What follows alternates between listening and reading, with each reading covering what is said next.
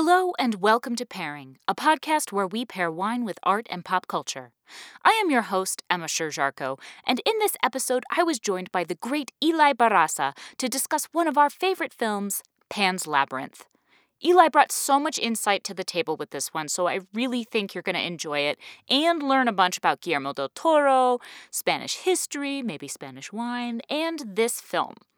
There are some spoilers for the movie, but personally, I think knowing some of the plot of Pan's Labyrinth doesn't necessarily spoil the experience of watching the film.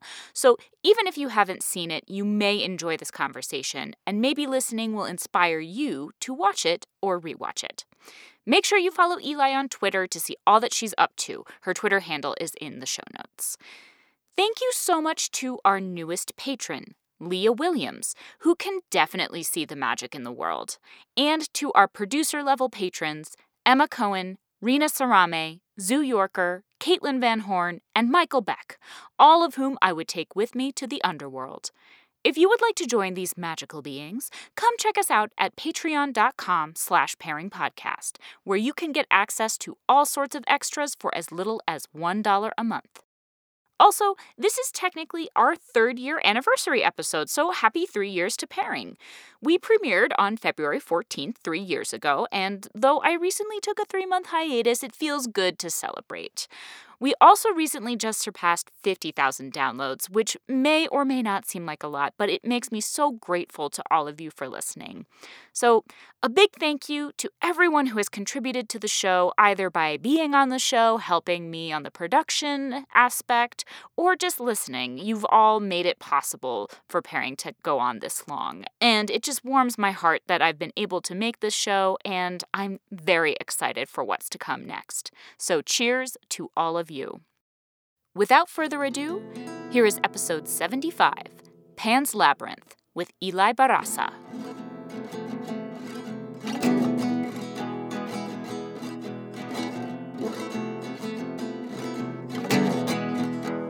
I am so excited to welcome to pairing for the first time um, my my friend and uh, comrade in arms in the podcasting world, Eli Barraza. Welcome. Hello, hello, long time listener, first time caller. Yeah, I love it. so cheesy, but it's true. I love listening to this show. So being on it is so exciting. Thank you so much. Well, I'm so excited to have you on. I'm a huge fan of all that you do. So I am super excited to talk to you. Um, talk to you just about anything, but specifically to talk to you about Pan's Labyrinth, which, or El Laberinto del Fauno, as it is known.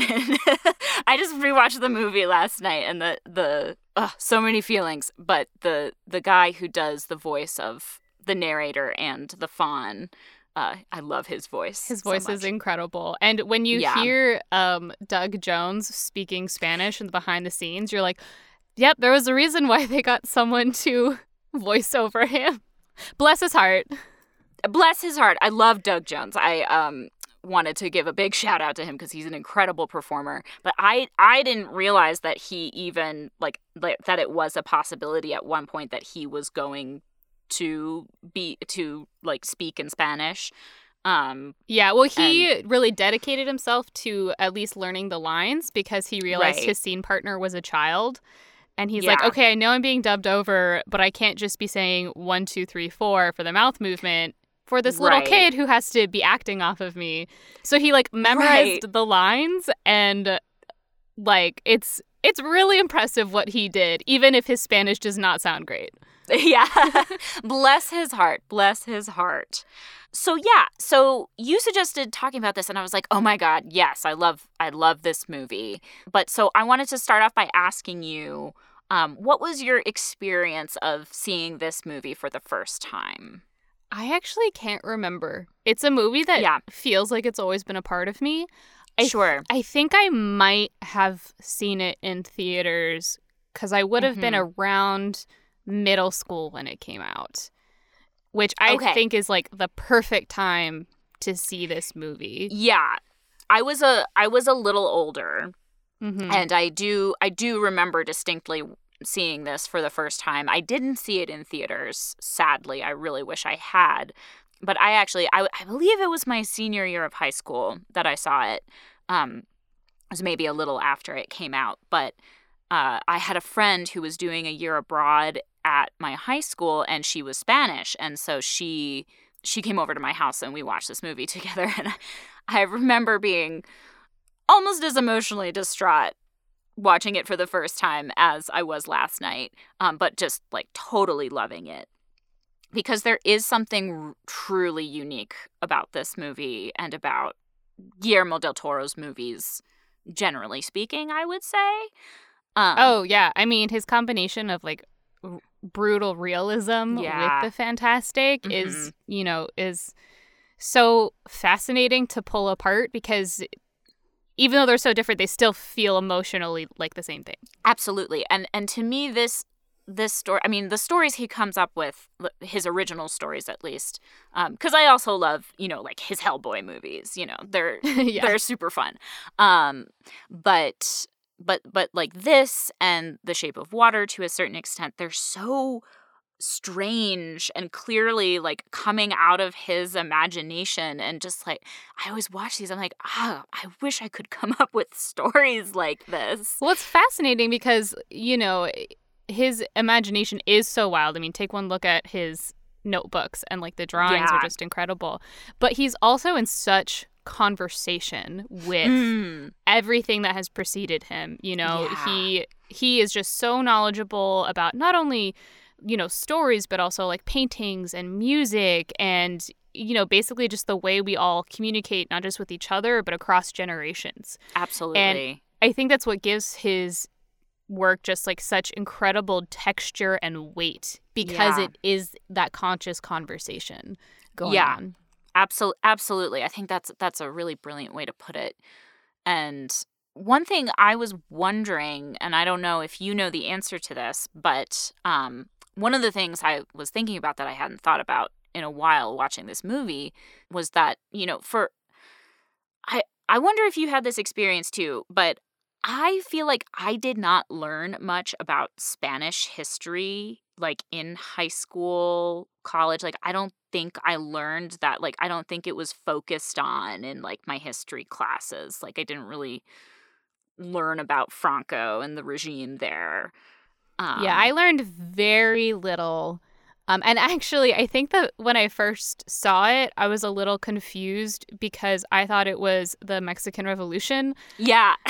because, I mean, my family is from Mexico. We have a lot mm-hmm. of stories about the revolution and whatnot. So I was watching right. it. I was like, this just, this feels weird. Why does it feel weird? And then later, right. when, you know, I learned, oh, it was the Spanish Civil War, I was like, oh my gosh. Yeah. Okay. Everything is explained so what's interesting for me is that I actually I I did eventually in college get really interested in Spanish history and Spanish um and like the Spanish Civil War on kind of not not on purpose but I actually took a bunch of theater classes um, that had to do with with Spain and kind of Spanish art and Spanish theater.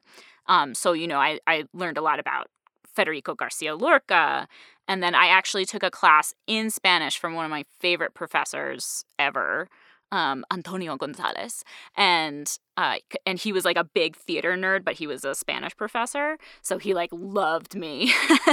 Amazing. I, I, know it was so it was such a delight.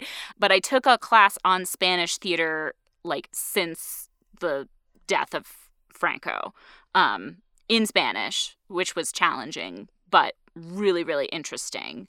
So yeah, I was just that, that's sort of sort of a sidebar but sort of connected to my question that I don't know if you know the answer to, but so I was really embarrassed. I had I had the opposite experience. Um, I was really embarrassed because for the longest time I assumed that Guillermo del Toro was from Spain. Um, and... You know that's a valid uh, thought, to be yeah. honest. Especially looking at his other works like Devil's Backbone yeah. also takes place in Spain. So. Right, right. So I, I felt. I mean, I felt so dumb when I found out a few years later that he that he was Mexican. But uh, I couldn't really find out like what inspired him to tell this story. Um, like I, I, I sort of read about his inspiration for the fantastical elements of it, um, but I don't know what what made him want to tie that into this story of the Spanish Civil War. It works perfectly, but exactly. And uh, it's funny because I've been doing like a lot of reading. I I, I have the Criterion collection, mm, awesome, Pan's Labyrinth. So yes. I was watching all of those bonus features. yes. You know it. Yes.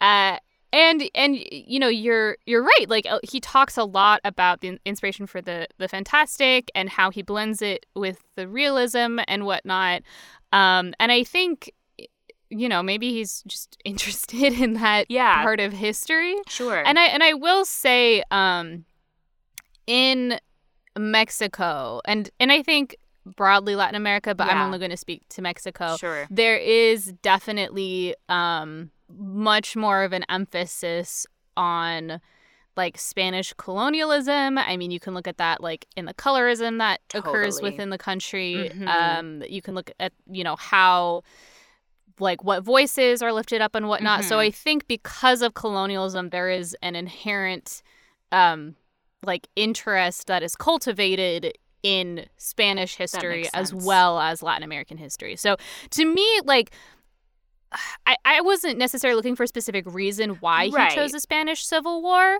Um, because I was like, yeah, that that tracks. There doesn't have to be. There doesn't have to be a reason. Um, yeah.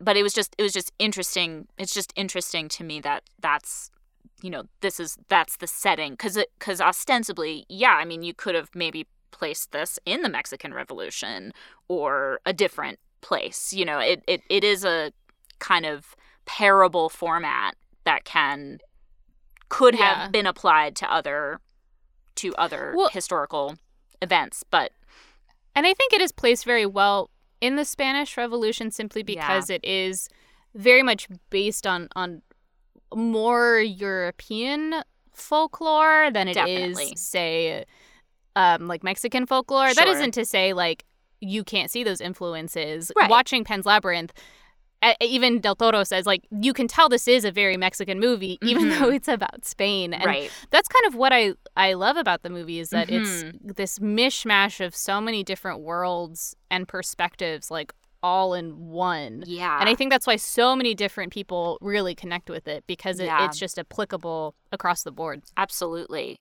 No, I think that's really that's really true.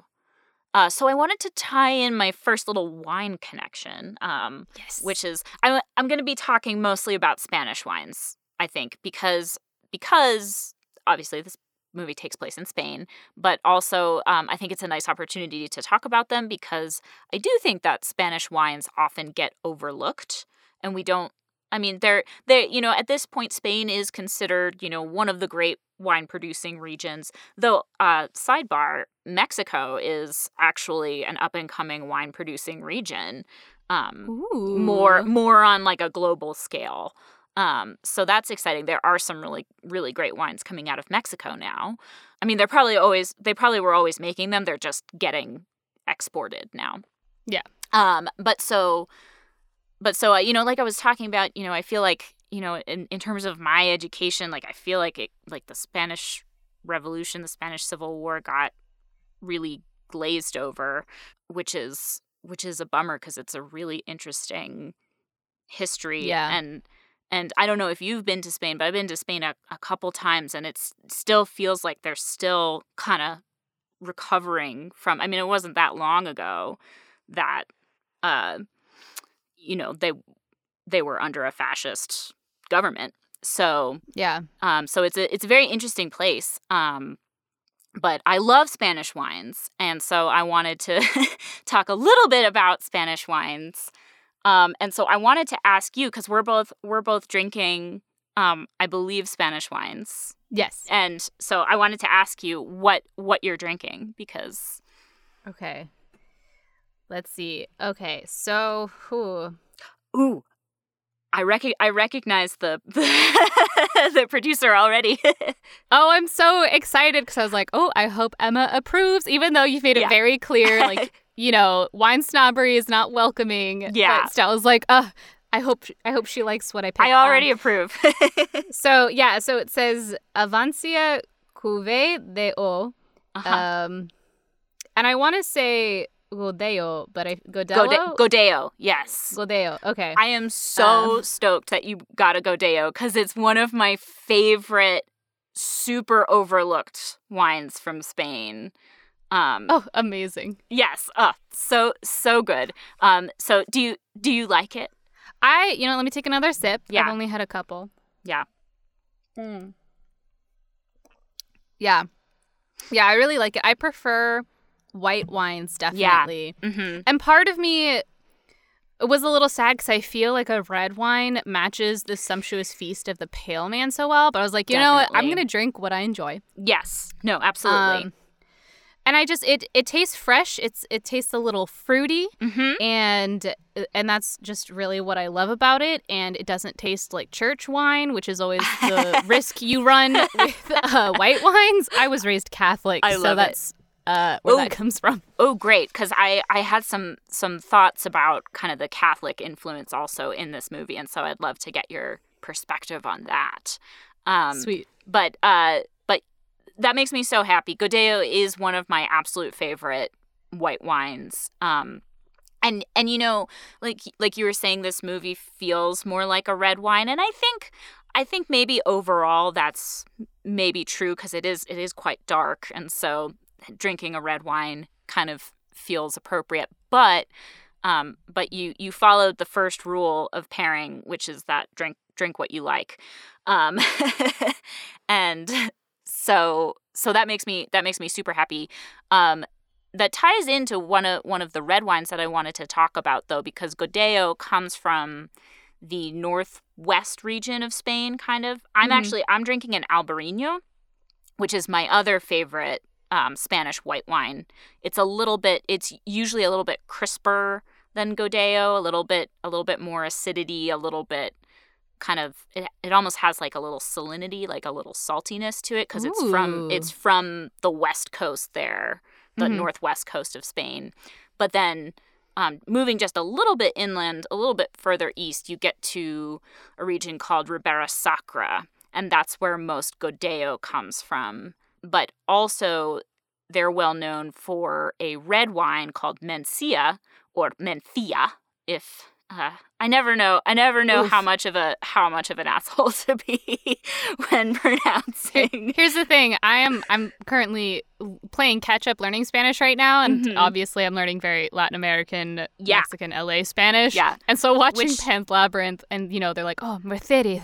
Yeah, I'm like, ah, I know. I know that's how they speak, but my brain is just not used to this. I personally, I'm, I, you know, I, I love, I love Spanish of all, all dialects and um, Mhm. on all accents. But personally, I think the Mexican accent is much prettier than the Spanish accent. But that's that's just me. I won't. I just like a sharp S sound. I'm very partial to it. yeah, you know. yeah. No, it it takes it, it, it it's really odd and and it takes some getting used to because even because I took Spanish in in high school and college, and um, most of my teachers who were native speakers were Spanish. Actually, like were from Spain, Oh. but mu- which is interesting and kind of strange. I feel like I feel like that's unusual, but but but none of them had either. They'd kind of dropped dropped that that that eth that ethe Mhm. um or or just like n- not every not everybody in Spain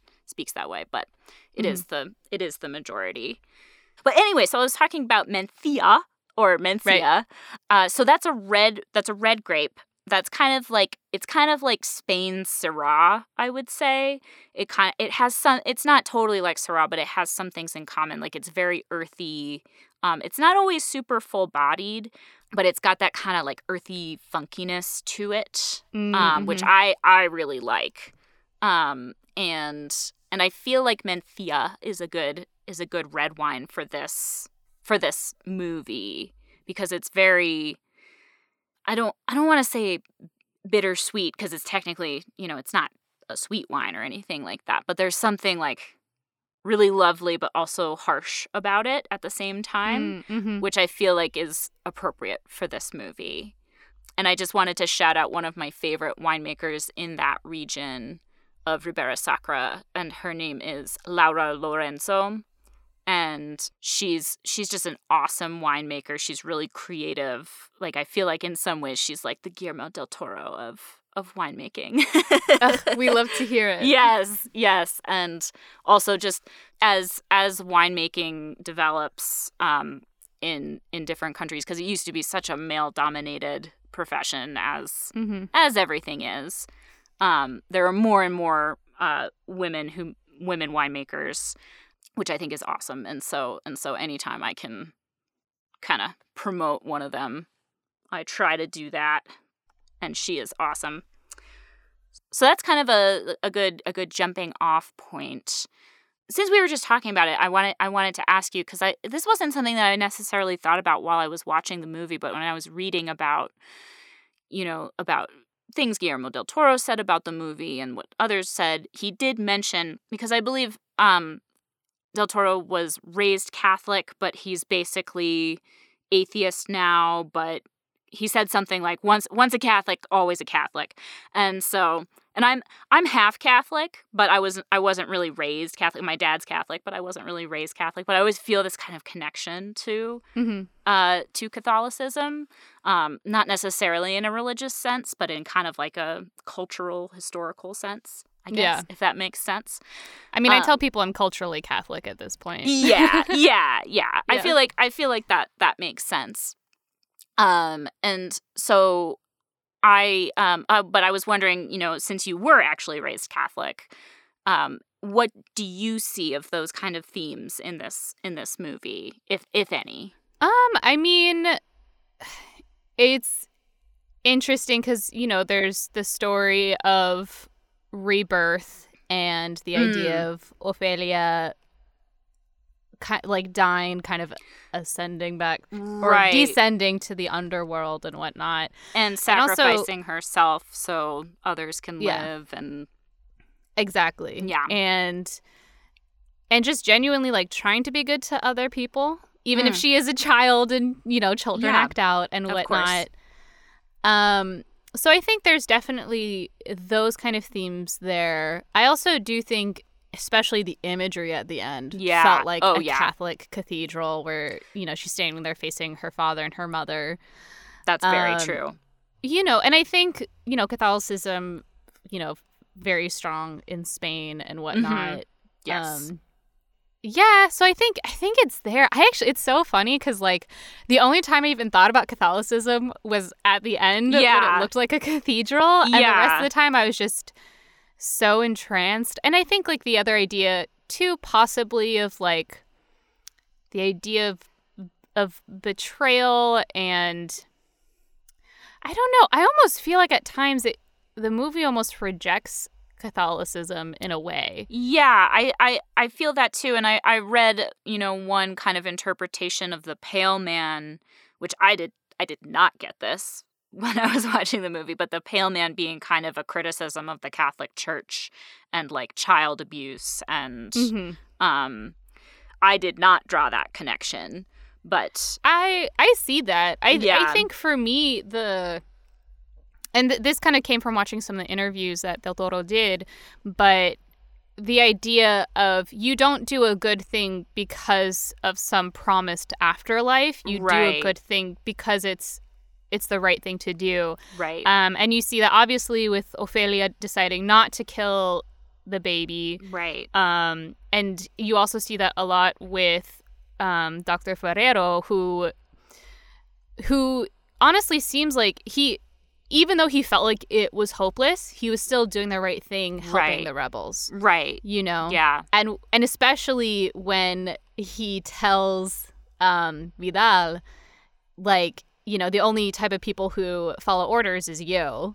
Yes. And and he leaves and it's like that's the type of thing like you know you're going to get shot saying Yeah. That. No, it's a beautiful it's beautiful and heartbreaking just wa- watching him walk away and mm-hmm. you just know you know he's he's about to be killed and he knows it too and Ugh. And it's it's so heartbreaking, but you know he he did the right thing because that was the right thing to do, and he dies uh, as Del Toro said in the interview, he dies with his face in the mud. Right. You know. Mm, yeah. And I I think mm. that there is something so important that this movie is saying with that where, you know, even if you're scared, even if there is no promise of a better future, you still do the right thing. Right. Um and that like I feel like that was one of the parts that I cried. It was when Oh, the yeah. doctor died. Absolutely. Definitely. I, I I I cried when he when he died too. Um because it's it's very powerful. It it's hmm um just the the w- kind of simplicity of of that of that scene and that moment and i think the actor who plays who plays him does a really great job of just being Yeah. very very understated in it which it makes it all the more heartbreaking Exactly. And like, I don't know, it it's interesting too to tie that into the idea of like inevitability, right? mm-hmm. Because it's it's almost like two conflicting things of like this inevitable end, but also these characters who don't know what the future holds for them and still do Right. everything anyway. Because I mean, the movie opens with Ophelia on the ground, blood leaking from her mouth. Yeah. You know she's gonna die. It's Yeah. it's very it's very Grecian that way. yeah You know, Mhm, like it's very mhm. like Oedipus Rex. It's very, uh, it's very Orpheus and Eurydice. yes yes I'm a big Hadestown fan, and every time I listen, yes. I'm like, maybe this time it won't go wrong. yeah i know And I am a fool every time. I know, and I've seen this movie several times, but I hadn't seen it in many years, and I was watching it Mhm. last night, and and even even my brain that knows what's gonna happen, I was like, maybe maybe I'm not remembering it right. Maybe she won't die. Exactly, No. but no, but at the same time, it's still so worthwhile to watch because even though it's inevitable, there's still value and beauty in it. yeah, yeah, Um, and it, there, there, I was actually so happy that I hadn't seen it in so long because some Mhm. parts still surprised me a little because I had forgotten them. yeah. Me too.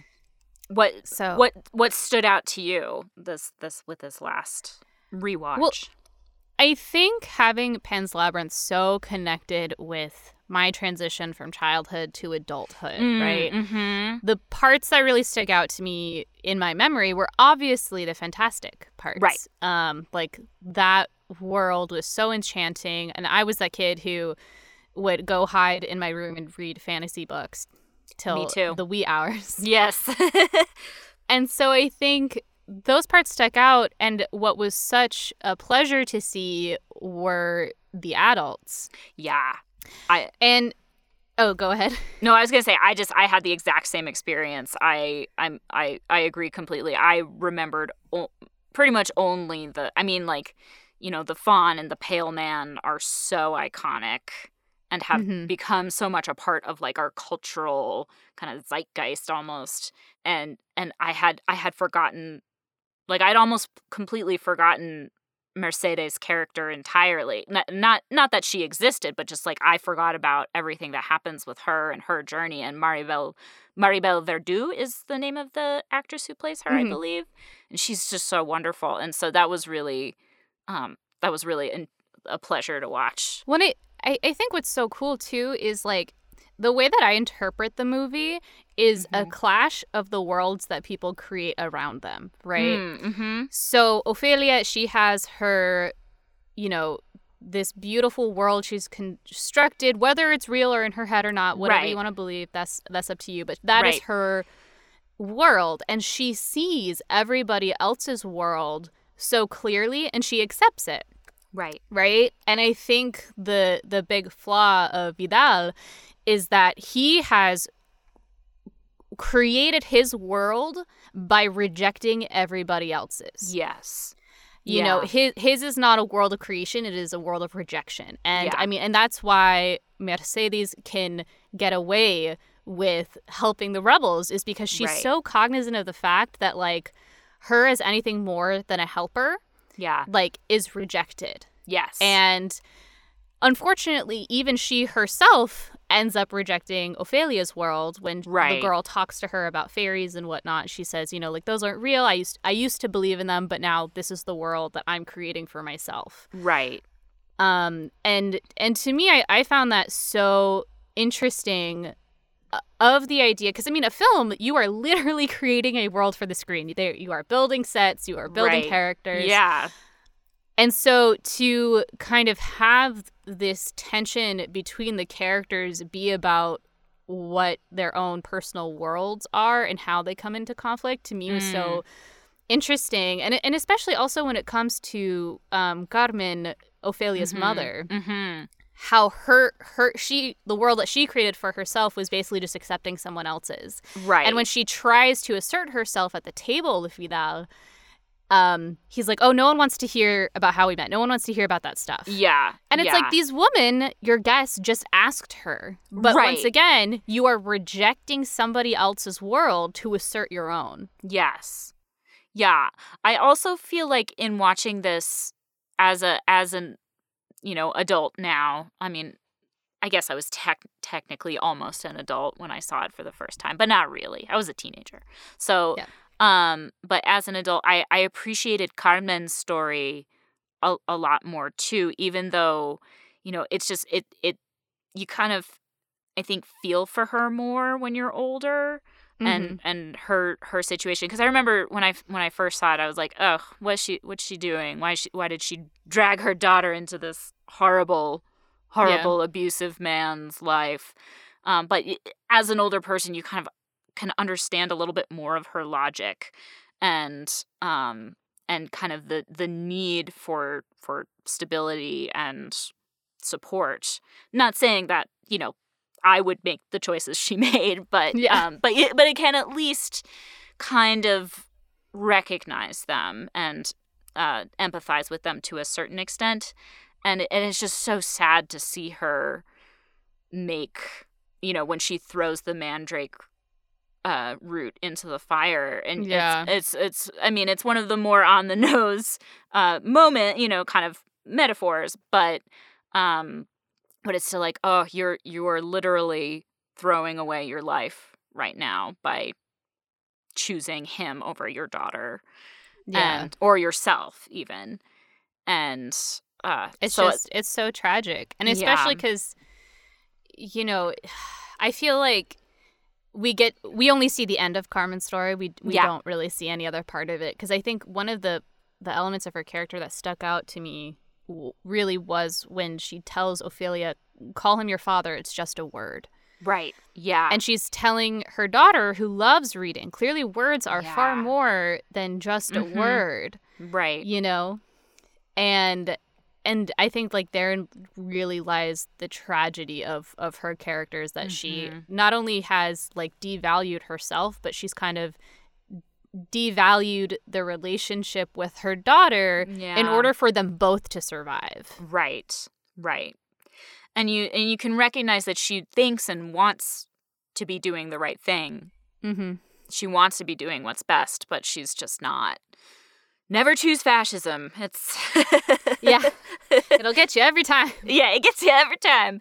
Um, but also speaking of speaking of fascism, um, I I also really appreciated um, oh my gosh, I'm gonna forget his name, the actor who played Vidal. But uh sergey was- lopez Yes, Sergio Lopez. Um, he he was fabulous and terrifying, and uh, yeah, yeah, like like one of the one of the scarier uh film villains that I I've ever seen. I think, and I I I, I remember reading, and I'm sure you you you saw this too. Um, that that that he that actor before this movie was kind of like a comedian or or like a melodramatic actor hmm and there was a great quote i read where i guess the like spanish um you know spanish film industry professionals told del toro they were like you don't understand because you're not spanish but you might not want to cast him and del toro says something like it's not that I don't understand, it's that I don't care. Amazing. I loved that. I was like, yeah, well, y- you cast him perfectly because he is terrifying. Terrifying. That's the thing. I feel like uh, actors who do have a lot of experience in comedy can work the dramatic really well because I mean timing is everything in comedy. And timing is literally everything for Vidal. know? Yes, like that's he's, very he's always true. got that broken watch with him. He is always Right. angry when people are late, no matter the reason. Everything Yeah. has to run precisely as he desires it. Yeah, as the state desires it. Right. Right. Yeah. No, that's that's a great point. Um, yeah, time for him is a very important theme. Mhm. And yeah, and I just I thought I thought he did a he did a great job and I and and I also agree. I've always I've always said, you know, comedy is way harder than drama, at least for me. Yeah. And so it, a great comedic actor can be a great dramatic actor way easier than a great dramatic actor can do comedy. Um, that's that's one of the things I I, I think. Oh no, um, I agree. Every time I see like Robin Williams in a dramatic role, I was I like, Ugh. Oh, yeah, no. and even even Jim Carrey too, like yeah. in yeah, like Eternal Sunshine and and other other films like that. But yeah, Vidal is just I don't know, everything everything about him is so sculpted and like yeah, I don't know, curated. Yes. It's like yes, and his like his shaving as well.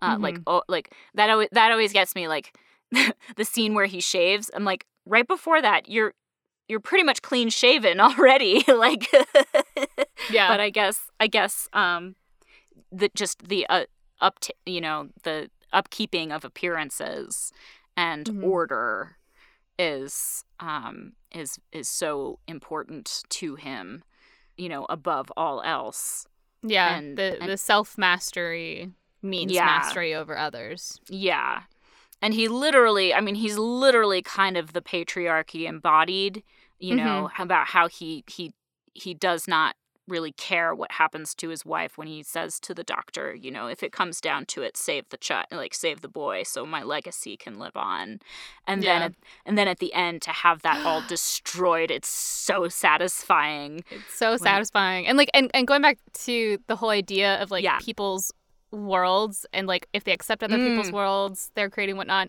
like yeah. that's really the like that is the final straw the final rejection of like you know when he's like tell my son what time i died and mercedes response is he, he won't even know your name. Yeah.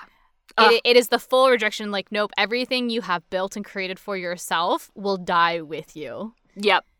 And it's just it's such a powerful moment. It it really is. It really is. And uh, it, it is you're right it's the total rejection or destruction of of this world that he created for himself like and when he walks out of the labyrinth you know he knows he's about to die he yeah. doesn't you know that he doesn't like try to plead or anything um but he wants his legacy to live on and because that's what's important is um, is his legacy more than more than anything else.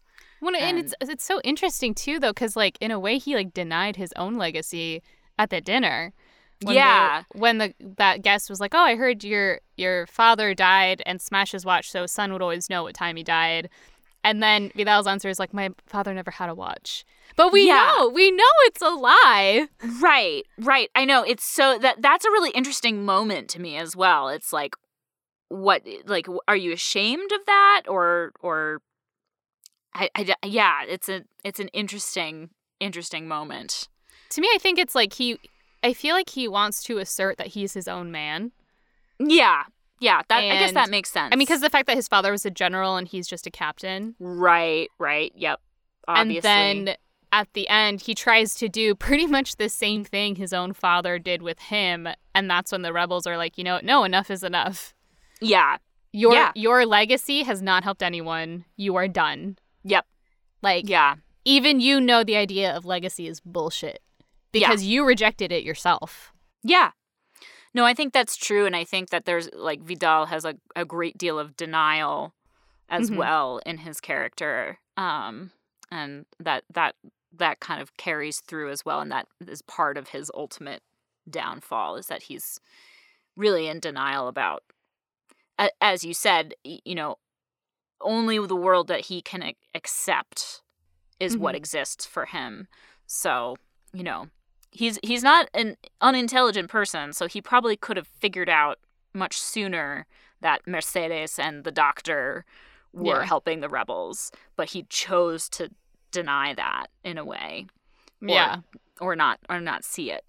Yeah, he's a really interesting character. I'm I'm I'm always fascinated by villains in theater and books and and movies but when one is really well done and feels like a like I, I 100% believe that this is a real person you know yeah like he's not he's not a cartoonish villain even if some of the things he does are cartoonishly evil, you still believe that there are people like that in the world. Um, Yeah. which is which is so scary. Um, yeah. I don't know. I was I was thinking of trying to give him a, a wine pairing, but I was like, no, I'm not gonna. I don't want to ruin a wine by giving him a pairing. He for him he can have he can have whatever whiskey or alcohol he drinks at the end.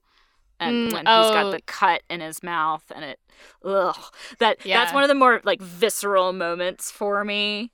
Of, when he's of- he's literally so for anyone who hasn't seen this movie his Yeah. cheek gets cut open and he has to sew it shut himself yeah and then later uh he ends up drinking some whiskey and it, immediately it soaks through the patch he's put over the the sewn Yeah. shut cut and it's Yeah. just and like you know that's it's alcohol like huh Yeah, it's probably it's probably actually good that he did that for you know Yeah. for the wound. yeah but I don't think that's why he does it. no no and i Um, mean but at the same time it's also a good thing he drinks it because i think ophelia by that point had had uh, dosed the whiskey right I forget if she dosed it then or after. or after yeah yeah, it might be it might be after. I think cuz well cuz he he he takes one one shot and then soaks through and then he Yeah. pours himself another and then I think she and then she doses it yeah Yeah, yeah. Ugh. Yeah, that's one of the more like ugh. And it's interesting how they did it because they had the they put like a like the green screen tracker on his cheek and then they put the Mm. um the prosthetic over it and then he was Mm. doing the sewing himself and all the Oh, makeup artists are like that's a real needle that he is using Like, Wow. what a brave actor Yeah. doing that himself and i'm like i like that man Yeah. like his his commitment really makes the character Absolutely, absolutely. Um, and by all accounts, he's like a very nice person in real life. So oh that's that's such a relief yeah, I know. He, I, I, I saw, I read something that he said about that character, and just, and he was just like, he is the like the most evil character I have ever played. And and he also points out, which I think is good, is that there's nothing redeemable about him. And Yeah. I think that's it, it's important to not have him be at all redeemable yeah because this, it, it really is then just a, a rejection of fascism and everything that he stands for. Um, yeah While in you know you know you see like certain certain World War II movies where they try to make you like sympathize with the Nazis and you're like and it's like no "Nyeh, nope nope I mean, it- it's one of those like, yes, I understand the motivations of this character. They Right. are irredeemable. I don't care. Like this is, they made the wrong choice, Yeah. and they have to live and die by that choice. Yep. That's it. Yep. Absolutely. So I do I do appreciate that Del Toro and this actor did not lean into making him at all redeemable or likable in any way. yeah, it's like you know, you see that he is still human, and I think that was very important to to basically be like, yes, he is so evil and does cartoonishly evil things, but at the end of the day, he is human just like you and me. Mhm. And it is important to recognize that humanity is capable of this. And thus we must make active choices to to not go down that path and to reject it ourselves. Absolutely. Absolutely. I wanted to go back to something, well, kind of jump off of something that you mentioned, which is the like prosthetic on on his um on his mouth. And one thing that I did not realize was how much of the effects uh, in this movie are practical.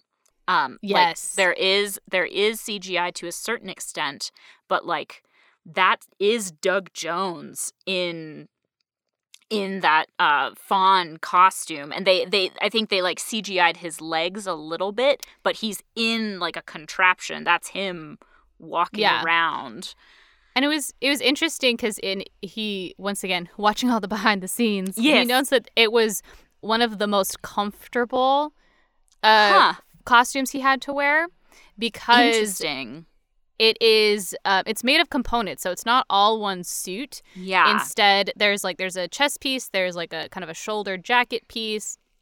There are the pants, and Mhm. then you know the whole fawn head which was its own contraption that Right. like and the only way he could see was through um the the tear ducts of the fawn's Oh wow, face. wow. um and then as far as the the feet you know because they they have that bend backwards part right.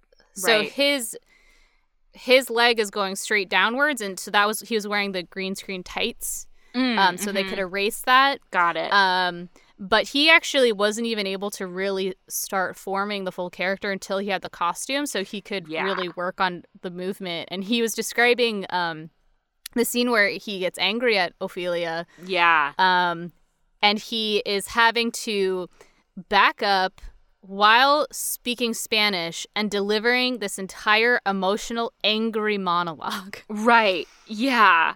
And he's like, it was the hardest thing I've ever done. Cause, and then he has to like duck down into the darkness at the Yeah. And I'm like, how did this man do this? He's like, he's an incredible physical performer. mhm. Um for for those who don't know uh some other other roles that he has done. The one that one that I always remember is uh he's the oh my god, what's his name? But he's the corpse in Hocus Pocus that oh, they dig yes, like Jonathan or something. like yeah, that. yeah, yeah, something like that. Um, and so he's he's phenomenal in that as well, and um, and he is the the creature in The Shape of Water as well, right? Yes, Yeah. yes. He's the creature in that. He plays Abe Sapien in Hellboy. right, right. He, he, I don't know. It's like, oh, and he was, he did some reshoots for Mimic and was in the Mm. costume for that. And that's how he and Del Toro met. Yeah. Oh, and he's also he's on Star Trek Discovery now. Um, I've oh. I've only seen a couple episodes, so I'm not super familiar with what character he plays, um, or what or what uh, alien creature he is. But he is some alien creature on Star Trek Discovery. Um, but yeah, I feel like he's um he's like he found a niche in in Hollywood, yeah. uh, kind of like. I mean, I feel like Andy Serkis has moved beyond this at this point. He kind of does more more than just being like the CGI actor. Yeah. but he's kind of kind of like a, got an Andy Serkis thing going on. Um, but yeah, so he he's and he's also the Pale Man for for those who don't know, who's you know maybe the most terrifying creature ever. Can I get like a little political for a second? Of course, Just like anytime. a dash. yeah. Every time I see the Pale Man, I just think of Mitch McConnell. Oh my God! Now I'm never gonna be able to unsee it. I'm so sorry. no, so sorry for putting that in your head. You know- but like, you know- it's, it's true. now that you mention it, I feel like I've seen memes out there like comparing Mitch McConnell to the Pale Man. Yeah. um, yeah. It's But, there's uh, there's a likeness. There's a likeness. But yeah, and and it's interesting too. So he was the the pale man, and then for the very first um, task that Ophelia must do to get Yeah. the key from the the, The, the toad. frog, the Yeah. toad, um, that was supposed to be in this big kind of tree cavern, and the toad was Mm. supposed to jump around, and they were supposed to fight and whatnot, and they had literally built the cavern Yeah. when the animatronic for the frog came in or toad and they realized it was too heavy to do what they needed it to do oh no. so like on on friday they had one idea of what the scene was going to be and by monday they had rebuilt the set they had completely refigured everything to be in this like tight claustrophobic space Ugh. Because of the limitations of the animatronic which Interesting. I honestly loved that it was in this very tight, scary Yeah, space. That and especially because it's like it's the type of space only a child would go into. you Yeah. know? Yeah. No, I like that. I like that too. I think that worked. That worked really well, especially especially when you compare kind of the different fantasy settings that you see. Like that one is very dark and dank and tight and claustrophobic. The the Pale Man is kind of a little bit more open Mhm. um and but but very ominous and scary and then you know as you said the the the final scene where she's reunited with her family that does feel very open like almost like a a, a big uh, church or something like that um, Yeah. So and even talking about the color theory of the film, like Mm. they they've said that you know they wanted all the fantasy to be very warm, like almost Mhm. like the womb kind of Mhm, idea, mhm. and then have everything else like Vidal's world is very cold and gray, right, and, you know, and green, um, which I think I think works really well. And the fact that Yeah. a lot of her trials are very mental, like she has to really rely on her own instinct, versus the very physical world of the war that's going on. Right. Right. Yeah. No, absolutely. I do have to say it gave me so much anxiety. Again, no, knowing what was going to happen, but what when she gets the dress and and and the shoes and she gets the shoes and the dress all dirty. I'm like, "Oh no."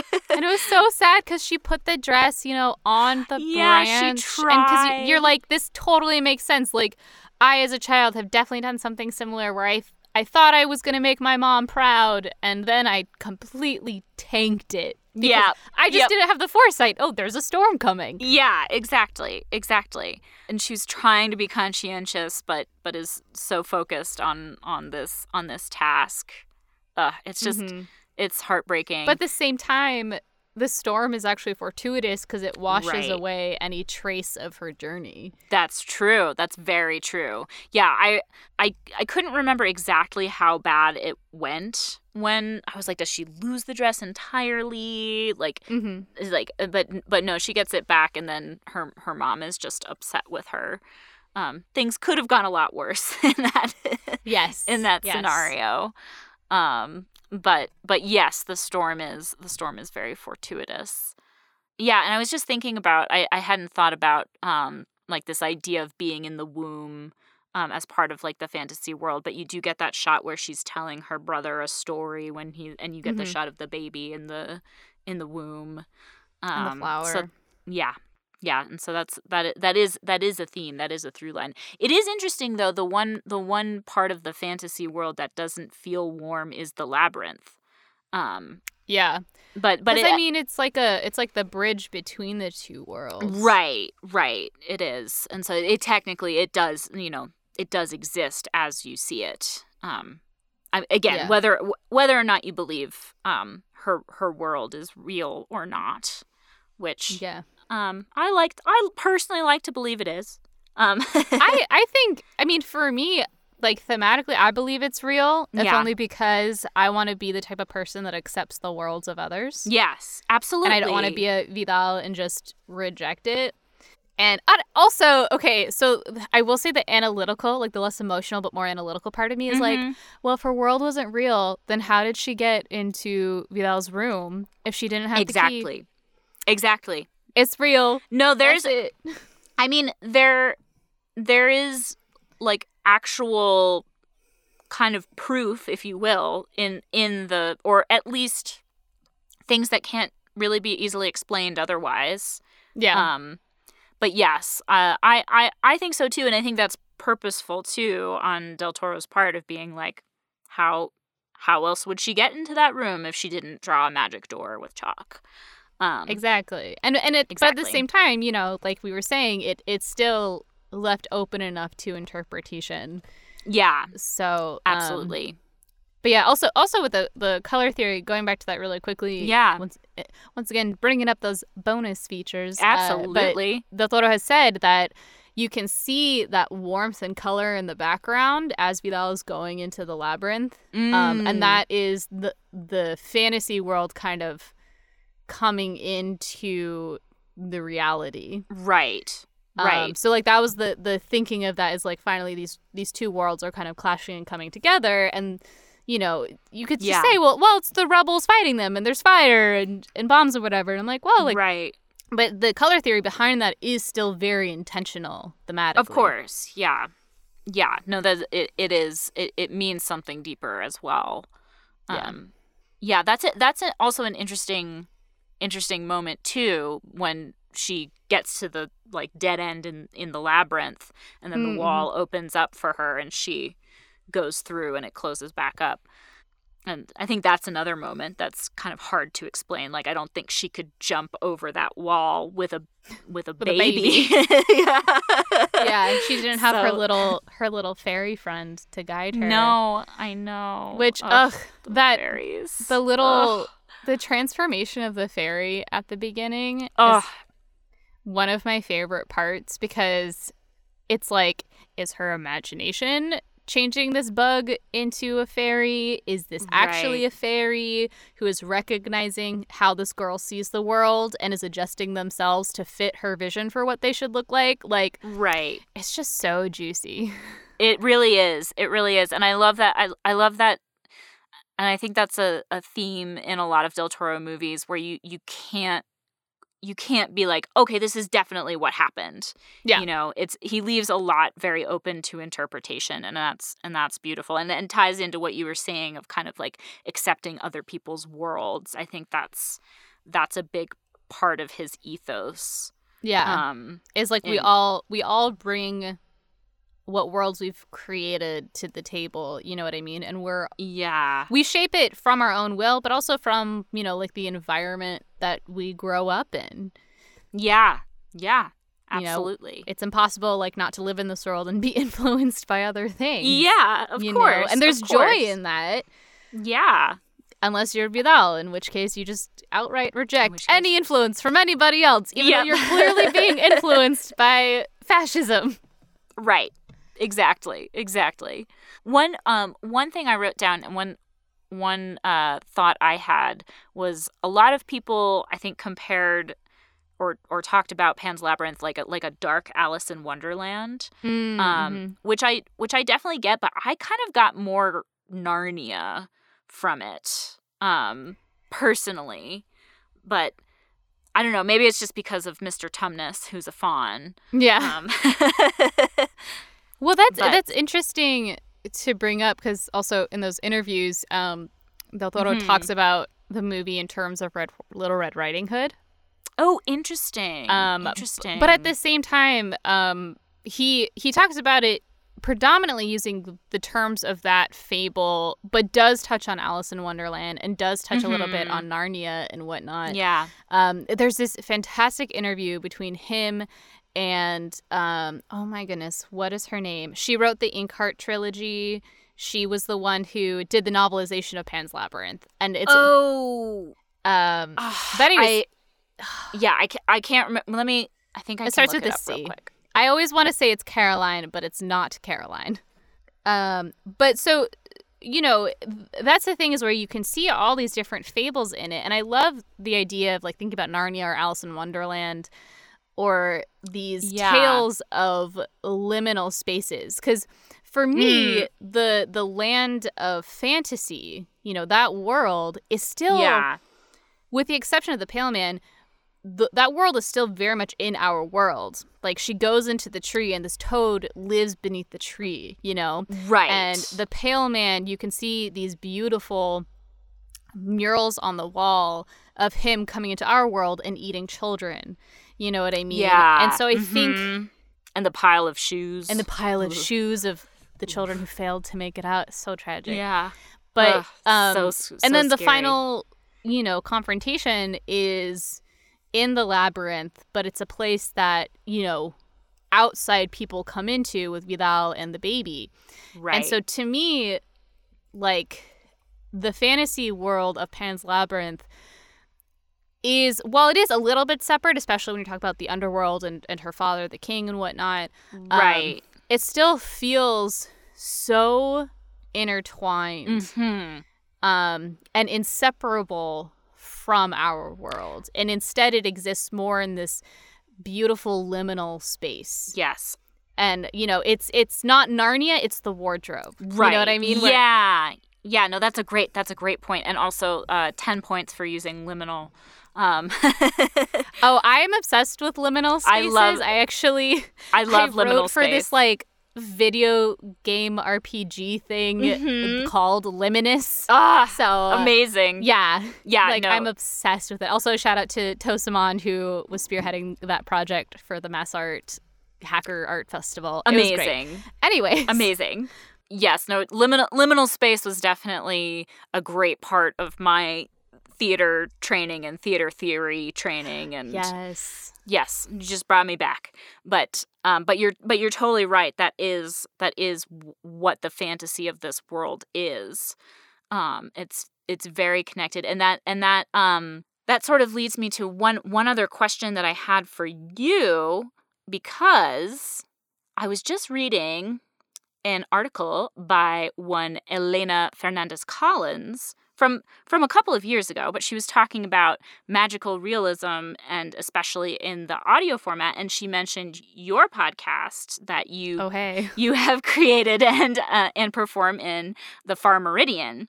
And so I was mm-hmm. wondering uh, what you think of of kind of talking about this movie as a piece of magical realism.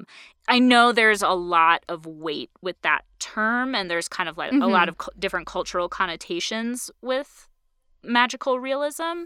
Um, but a lot of it, a lot of it, as far as I understand, um, comes from a lot of Latin American writers, and I imagine that Guillermo del Toro. I know he was very influenced by like Borges and um mm-hmm. and Juan Rulfo with Pedro Paramo, which mm-hmm. I read in high school. Oh, and, nice. Ugh, I love that book. It was such a treat to read it. Yeah. It's it's interesting cuz I I personally would not consider Pan's Labyrinth to be magical realism. Uh-huh. Um, but I definitely think the genre influenced it. Sure. And I think with magical realism is oftentimes it presents the magical as every day or or mm-hmm. not something really to be commented upon. Um, Interesting. It, it yeah. just it, it just kind of is without without being totally fantasy. Yeah. And in addition, there's definitely a um a response to colonialism within the genre. Yes, absolutely. Um, which is actually why lately you know, for a long time, I said the Far Meridian was kind of magical realism. Like that was the best fitting title sure. for the genre that I could kind sure. of allot it to. And now I, I think maybe like Slipstream or the mm-hmm. new Weird fits the Far Meridian a little bit better because sure. while I'm definitely influenced by like anti-colonial texts, I wouldn't necessarily say the Far Meridian is an anti-colonial text. Sure, absolutely. Um, so yeah, with with Pan's Labyrinth, I think that blend of fantasy and realism um, is really interesting and not yeah. something we see. But but because Ophelia is the only one who really experiences it. I right. would not call it magical realism because right. not only does she, is she the only one who experiences it, but everyone else in her life pretty much outright rejects it and mm. and they don't experience it themselves like Vidal yeah. he doesn't see the fawn right you know yeah mercedes says you know oh i don't i used to believe in that but now i don't you know yeah. fawns aren't to be trusted according to my mother um and carmen even you know she when throws she throws the mandrake, the mandrake root yeah. into the yeah. fire. Mm-hmm. So I think to me, because there is that very intentional rejection of fantasy, mm-hmm. this would not count as magical realism. Cool. That, so, that's... I mean, feel free to debate me on Twitter about this. Like, yeah. I'm super down because that's what I love about genre is because it's yeah. such a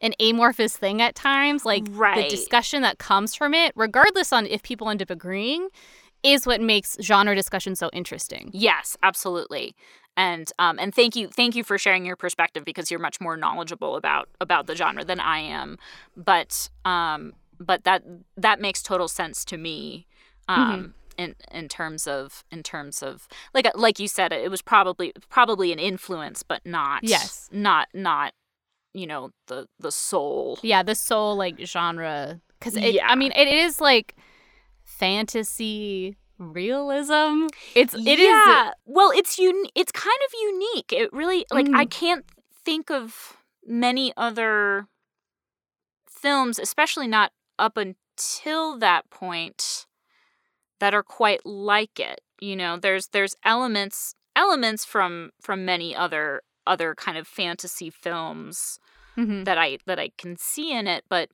but the the relationship between fantasy and reality I think is unique in in this yeah. in this film. and kind of leaves you not knowing what's real Yeah. exactly and and i and i i always love that i i always love not knowing the answer i i know that's a thing that frustrates a lot of people narratively Mhm. but i love mystery is not quite the the right word but kind of ambiguousness um, Yeah. and, and things being open to it that's something i find very satisfying um, yeah. Same. I mean, when when all the discussions after Inception came out of them Oh, being like, yeah. "Is it a dream? Is it not a dream?" and I'm like, "Listen, I'm glad you're getting a lot out of this, but Yeah. like, I think it doesn't matter because it doesn't matter to the character if it's Yeah. yeah you know, like I I feel like a lot of the ways people interact with film these days is so detail world building analytical right? And Mhm. i think that some people have a hard time just emotionally going with the flow. Yeah. And i think pan's labyrinth it kind of offers things for for both audiences like the very emotional but also the very analytical. Yeah. And you know I, I just remember having so many discussions about film with people and I and I would call them out and I'll be honest it was mostly women uh, yeah. Uh, just being like you're treating this like a debate when I want a discussion you Yeah. know? Like I understand that you are super invested in all these world building things but I am here for character and theme and I I want to have the same respect that I give to what you're passionate about when it comes to filmmaking right you know and that's really what pan's labyrinth offers to people is that no matter what you're passionate about when it comes to film it, Yeah. it has it there for you It's true. It's really true. And you can you can choose to to like to make a decision about what is real in Mhm. in the movie if you want to. Um Yeah. yeah, I think that's I think that's a, a really a really great point. Really great point as well. That there there it does offer so much. And and that's and that's unique. That's really I I think I think Del Toro really has a unique gift in as a storyteller. Um, Yeah. in that way. he's At just i don't know he has such a strong vision of his own but he's so respectful of what every artist has to bring to the table Yes. i mean like doug jones in an interview was like yeah you know he came up to me one day and I was like i'm sorry that you you know you haven't seen me my friend but it's Yeah. because what you're doing is right yeah. like if i don't have to talk to you you're doing a good job yep. Yep. and that and, and I'm sure as you know, as an actor, that can be it's both gratifying and really frustrating because because it's like, no, I can't be doing it right. yeah it's like no but please give me some affirmations because i have a lot of self-doubt right yeah. now. Yeah. but okay please. Thank you. if you're not talking to me you must be mad at me Yeah. Can you be specific about what I'm doing right? yeah can you because i can do more of that Yeah, know, yeah. you just tell me exactly, exactly. That leads me to one other thing that I wanted to make sure to mention, um, because Mhm. you were talking about how he has so much respect for for the other artists he works with, and also has such a great sense for the different um, kind of disciplines yeah that go into that go into filmmaking. And so I, I had to mention the music in this uh, yes in this movie because it is I mean that theme just burned in my brain in in the it's most so beautiful, beautiful. haunting way um and like oh my gosh I was weeping last night at the end when Mercedes is is humming the tune holding or holding Ophelia in her arms or or yeah having her there. It just ugh. It's so it's so it and it and it really is a beautiful embodiment of like very very like fairy tale kind of fantastical but also very deeply deeply sad. Like yeah it feels like a lullaby but a really really sad lullaby. It does. and and I think that's what is so beautiful about the movie is that, you know, it, it highlights all these different ways of storytelling, you know, through through books, through oral storytelling, even when, you know, Oph- Ophelia opens the book and it's just the red ink. Mm, And immediately as an audience, you like you know what has you just happened. yeah. And Yeah. then, you know, with with the music and and when Mercedes says, you know, I I can hum you the melody but I don't remember the words Mhm. and it and when she hums it you realize the words really don't matter Yeah. in this moment. Like words are very important in other contexts, but right now all that matters is this beautiful music that she's passing on to Ophelia. And yes. you know, being in, like we were saying, being in conversation with history, being in conversation with all of these mothers that came before her that wanted to comfort their children. Yeah, absolutely. And there is really something beautiful about Mercedes and and Ophelia's mm-hmm. relationship and and in many ways she is more of the mother maternal mm-hmm. character mm-hmm. for Ophelia.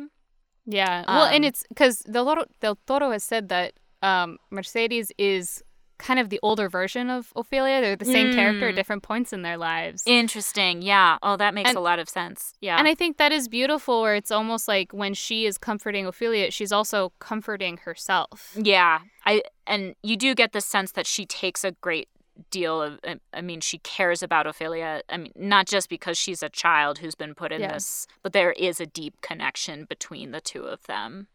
Um, yeah. Yeah, it's really it's really really well done.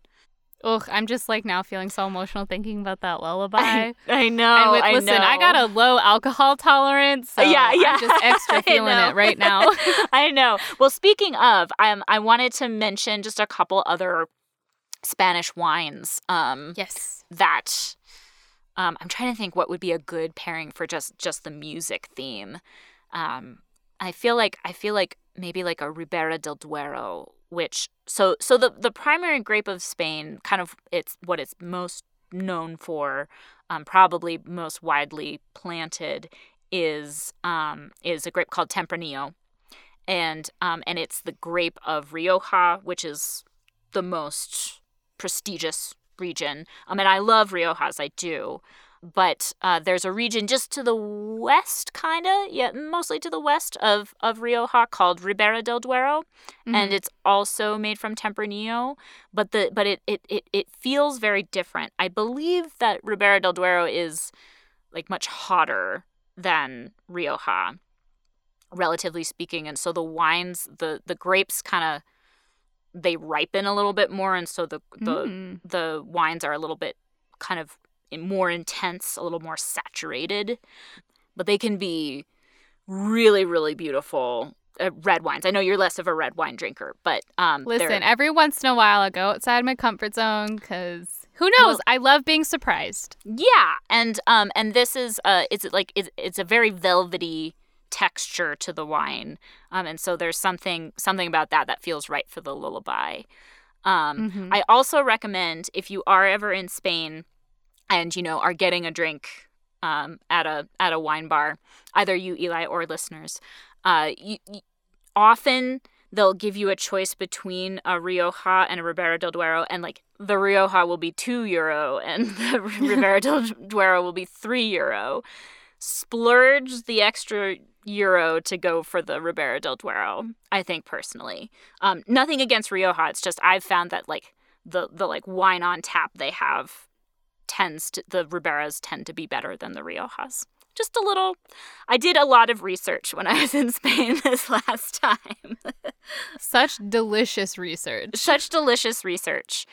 Just a little a little anecdote when um, my husband and I went to Spain and Italy, mm. but Spain first for our honeymoon. And one of the places we went was Granada, and it was the first time I'd been to Granada. Granada is amazing. Everybody should go to Granada. But we had been traveling all day um and i was like hadn't eaten anything i was so hungry i was so tired i think it was like four in the afternoon or something so like prime siesta time mm-hmm. so we found a place that was open and and we or we ordered like a couple glasses of wine thinking that we were going to be able to order food as well but when we tried to order food he was like oh no our kitchen is closed right now and i was like oh no, but we'd already ordered the, the wine. And so I was like, oh, but I'm so hungry, but I can't waste the wine. So we sat there. But then they brought us tapas because in Granada, if this doesn't happen everywhere in Spain, but in Granada, pretty much everywhere you go, if you order a drink, they will bring you a tapa. And so amazing. It was perfect. And I was like, oh, I love this country. That's so beautiful. Like the kitchen is closed, but we'll still make you tapas. yeah, I'll be honest. Like, I would not have been able to handle that wine tired on an empty stomach. I would have been sloshing around. Oh my god. I uh I mean, I was not happy about it mm-hmm. until the tapas came. Cuz I was I was super super tired, super mm-hmm. super hangry. Um but it all it all worked out. It all worked out. And you also kind of get, I mean, it depends on what you choose to do. Not everybody has to be like me, but like I just we just kind of got in the habit of like we'd have a glass of wine with every meal because mm-hmm. um because when in when in Europe yeah. Um, that do as they do. Not like breakfast, but like lunch we would yeah. we would have a glass of wine. Um and that leads me to one other Spanish wine that I wanted to recommend specifically, which I think uh, you'd enjoy, Eli, which is another white wine. It is, and I've seen it. I've seen it around, but I haven't seen it in a while. They used to have it like at Whole Foods, I think, is where I saw it. Um, but it's called Can Feixes. So C A N space F E I X E S. And it's from um, it's from Catalonia, so it's from uh, you know, around Barcelona. And uh, it's like a it's like a field blend of a bunch of different grapes, but it is delicious. And it is like last time I saw it, I think it was about fifteen dollars a bottle, which is you know not not necessarily something that I buy every time, but uh, for for the for the quality that it is, it's a really good value.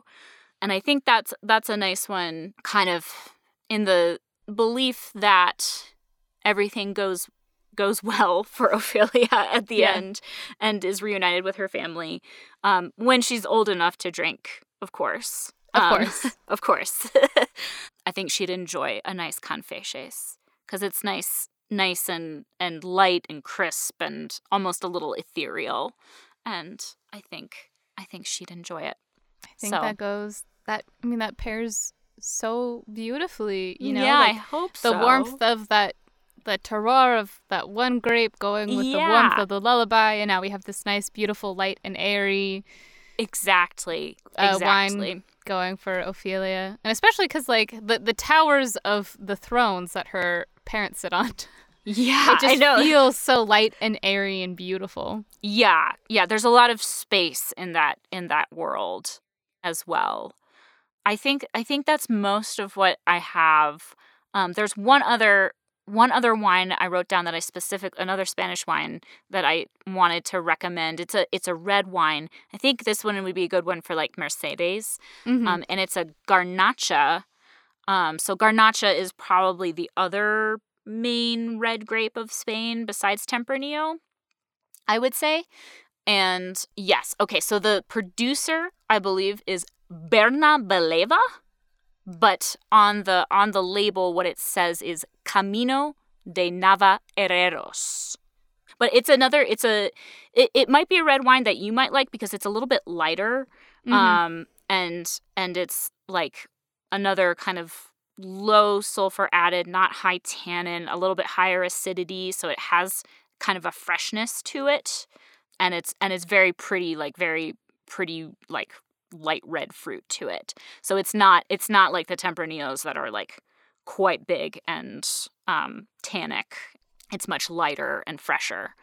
Um, so I've that's been writing a, that, down all of these suggestions awesome. and like yes, this wisdom. I'm gonna yeah. apply this. I'm gonna enjoy myself. Absolutely, we deserve it. Come on, it's yes. a it's a freaking pandemic. Pandemic. Ah. It's a Pan's labyrinth. Yeah. I'm sorry for that joke. It's okay. No, I I, I made it first. Okay. Um, just less, just less well. but um, one one other question I have, maybe you have some more insight. But so in Spanish, it's El laberinto del fauno. It's just you know the the faun's labyrinth, mm-hmm. and they decided in English and some other other languages as well. I think like maybe German or French or mm-hmm. something, mm-hmm. they also reference Pan. I, I don't know if you have any insight as to I because I think I saw something that Del Toro was like, no, the faun isn't Pan. Um, yeah, I think that is a case of um, when you are distributing internationally, you don't always have control over how things are translated. Yeah. Right. And I think Yeah. that Del Toro himself has said that the fawn is not Pan because Pan would be far too dangerous for this little Mm. girl to be dealing with. Like, this Yes. is just a fawn. This is not the god Pan, Yeah. um, who is far more uh, mischievous and, as uh, Del Toro said, dangerous in Yes. mythology. yes. But I think honestly, I feel like in the translation, whoever did the translating, this is pure conjecture. Pan's Yes. Labyrinth just sounds a lot better than the Fawn's Labyrinth it does. It does. because we recognize it as a proper name, Yeah. even if we don't necessarily recognize it as the god Pan. right. I, I, I think that it's just partially phonetics, partially it does kind of tickle the back of your brain because some people might think, oh, like Peter Pan, like someone kind of mischievous or whatever. Right. And then the font is a little mischievous. sure. So I, I think that's why it was translated that way. Mhm. Um, but for anyone who does know Greek mythology, going into the movie, they might have been a little disappointed that it wasn't yeah. really Pan. Yeah. Um, However, on I was just gonna say, however, you know, like you were saying earlier, there are some kind of almost Greek mythological themes in the movie, and so it does, even if it's not a direct con- connection, mhm. it it kind of does at least hint at that a little bit. Maybe? Definitely, like the, the Yeah. you know, like we are saying the ideas of inevitability and whatnot. Uh, the the other interesting thing with um the fawn that I honestly did not know until I watched the behind the scenes, the fawn ages backwards. Oh, he's a So- little B- Benjamin Button. guy. yeah, like as he first meets Ophelia and he is very old and his movements are very rickety. And then by the time we get to the end, you can see he has this like auburn hair. He has very smooth movements and whatnot. Like they had to track with the makeup and Doug Jones with his movement what age the fawn is at when they were filming. Wow, I did not make that connection. I definitely thought. I mean, you know, when you first see him, he's like kind of like almost Mhm. breaking himself out of like stone or something and then at the end he does seem very like fluid in his movement in that very in the very last Yeah. scene Well, um, it but i goes back- hadn't thought about that It goes back to his monologue where he's saying like if you don't come back to the kingdom, like everyone like me will die. Like we'll just fade Mm. away. You know, and and at first you're like, "Oh, Mm. this is a guilt trip," but then with that added context that her presence seems to be bringing him life and bringing the fairies to life and like Right. And almost like helping them remember who they are.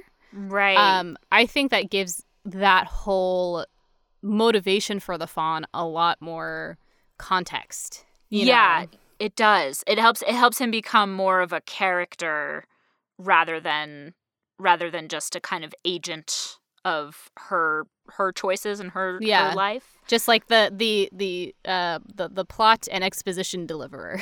yeah exactly who Um, who has a personality but you don't really know what their stakes are in this in this game really yeah. and, and i think you're also meant to be a little suspicious of the fawn's intentions Yeah. um, and that that's another thing that's sort of left to interpretation a little Yeah. bit And then I think like one one final thing because I know Mhm. we are kind of getting to our Hey. time i mean Uh, i mean i could talk about this movie forever. so long yeah like I have but a yes. feeling long after this recording, I'll probably message you and be like, "But Emma, I had this other thought." yes Um, but we can I always think- record pickups exactly. Yeah. Um, but but one of my favorite moments is at the very beginning when they're Mm. driving to the the house and Yeah. they stop on the side of the road because Carmen is is having some problems. Right. She's nauseous. You know, Right. she's got a baby on board. Yeah. Let the woman do what she needs. yep Um,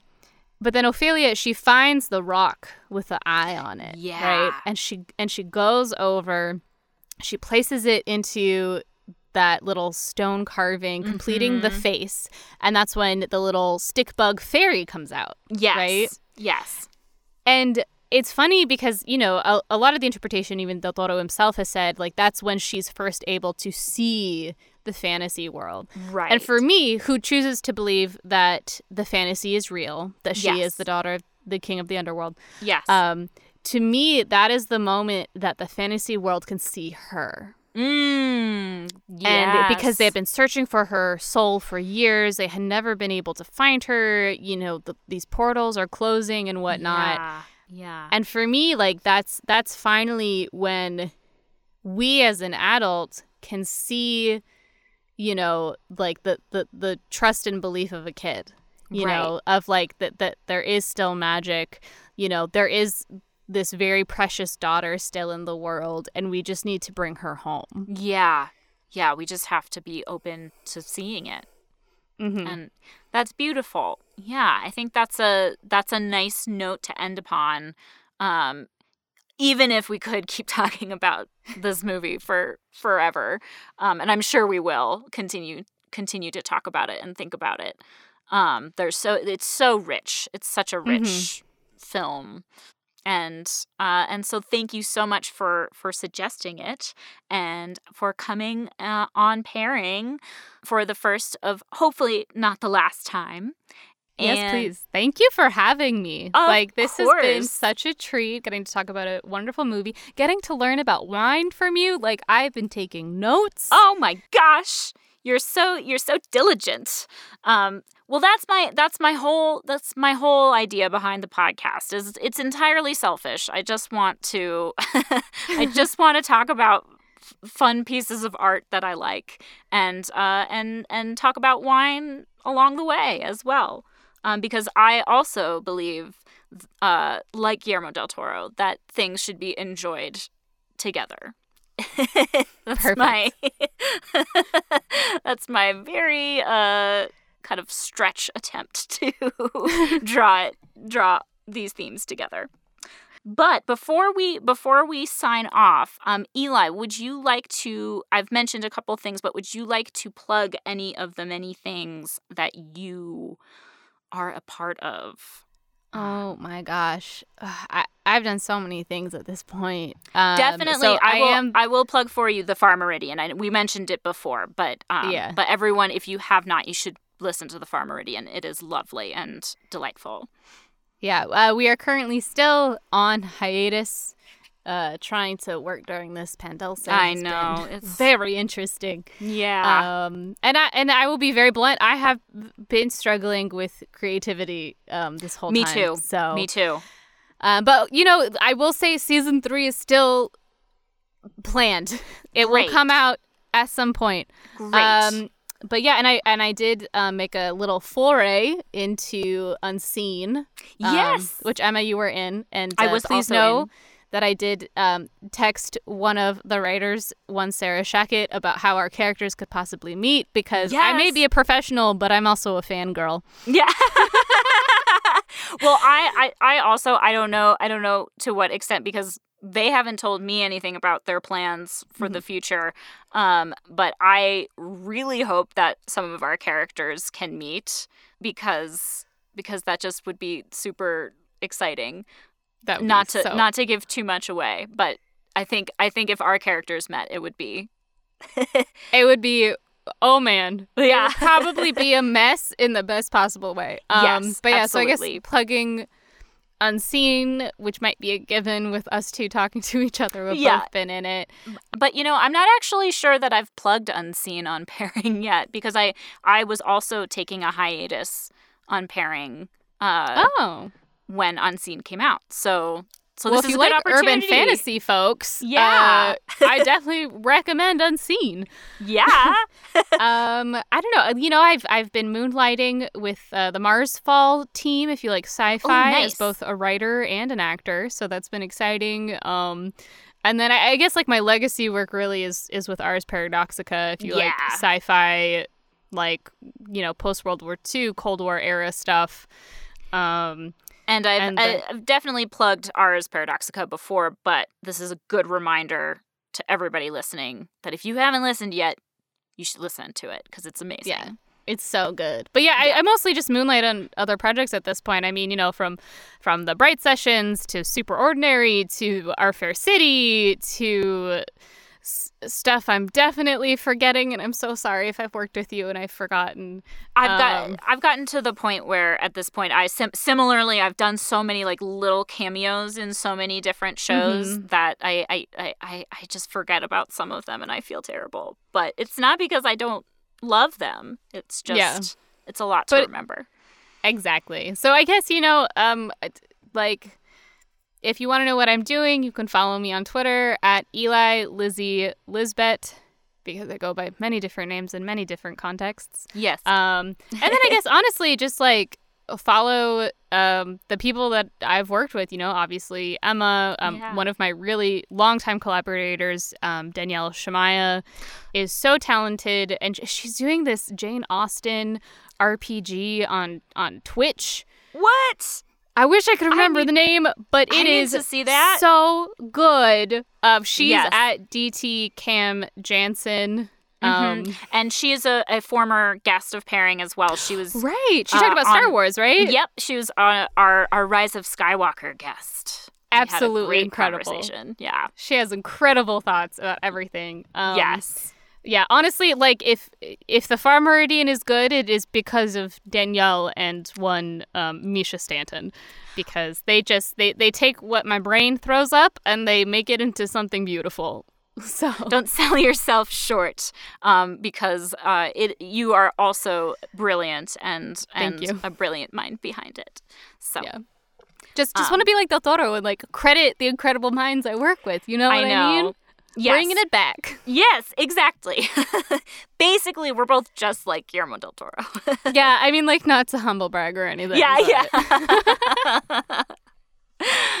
well, this has been such a delight. Um, and I, I have so many thoughts going through my head, and that's what I love um, about having these conversations. So, thank you so much for being here. And until next time, cheers. Cheers. Clink. Pairing was created, hosted, and produced by Emma Sherr-Ziarko, with music and audio recording by Winston Shaw and logo artwork by Darcy Zimmerman and Katie Huey. This episode was edited by Emma Sherr-Ziarko. Follow us on Twitter, Tumblr, Facebook, and Instagram at Pairing Podcast to keep tabs on what we're up to. And feel free to send us any thoughts, questions, requests, and pairings of your own on our website, thepairingpodcast.com via email at pairingpodcast at gmail.com or on any social media platform. Come check us out on Patreon at patreon.com slash pairingpodcast, where you can pledge as little as $1 a month and get access to exclusive content, customized pairings from me, live streams, and more. Also, check out our merch store on our website at thepairingpodcast.com slash merch. If you enjoyed the show, please consider leaving us a review on Apple Podcasts and sharing with your friends. Thank you so much for listening to Pairing, where you come for the stories and stay for the wine.